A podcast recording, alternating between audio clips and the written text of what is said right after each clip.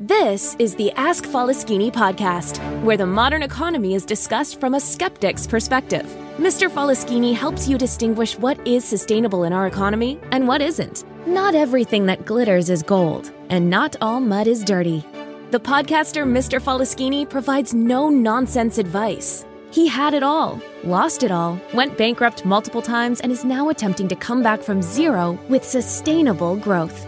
There are numerous coaches and preachers on the internet that preach about positive thinking and how life is all roses if you just care to see it that way. Well, Mr. Faleskini is definitely not one of them. We recommend you ask Faleskini to keep it real he discusses the darker side of the current economic reality, the side that's more important for your personal and business finance. His first intention is to help you keep what you already have. Not to be a complete party pooper, Mr. Faleskini will also hint at the earning opportunities in the economy today. In order to please the almighty algorithm, please like, share, and subscribe. And now it's time to start taking notes. The mic goes to the podcaster, the one and only Mr. Faleskini. Welcome to Ask Faleskini podcast.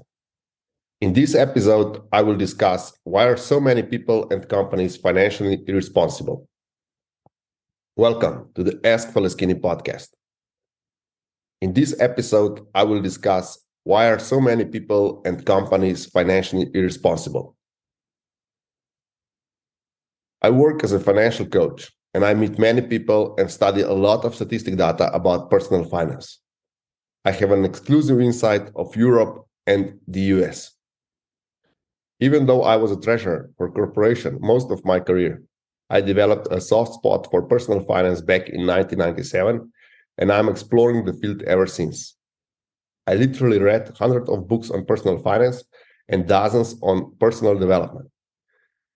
In the last quarter of century, I worked with people from all walks of life. I worked with billionaires and I worked with beggars. I personally experienced all. I've been making millions and I've been declared bankrupt by the court. My conclusion is that most people in this world are oblivious to personal finance. They do not understand the field, they don't try to understand it, and the vast majority believes there's nothing to understand.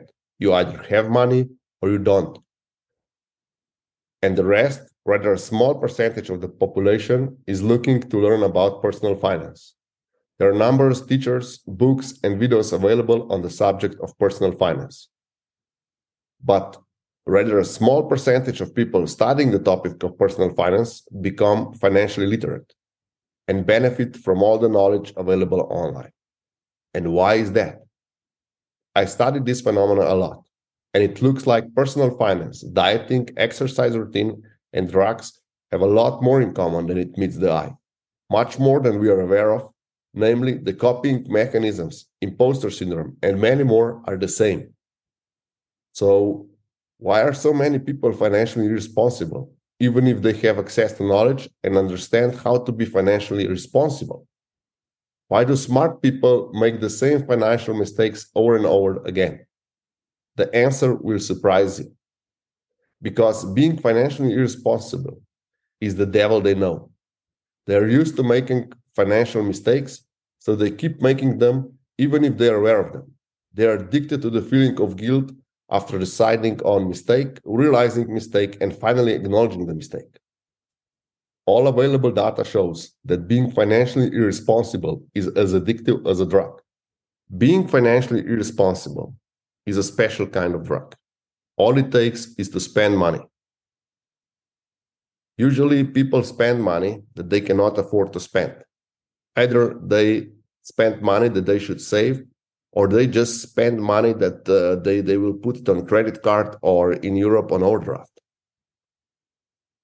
And all just because of this feeling that um, you need new phone, you need new car, you need new clothes, or you need to go on that holidays or you need uh, some tool to improve your performance and then regret it let me conclude this episode by stating that financial irresponsibility is as addictive as drug it ruins many individuals many Thank you, Mr. Faleskini, for this outstanding podcast. And thank you for listening to the Ask Faleskini podcast until the end.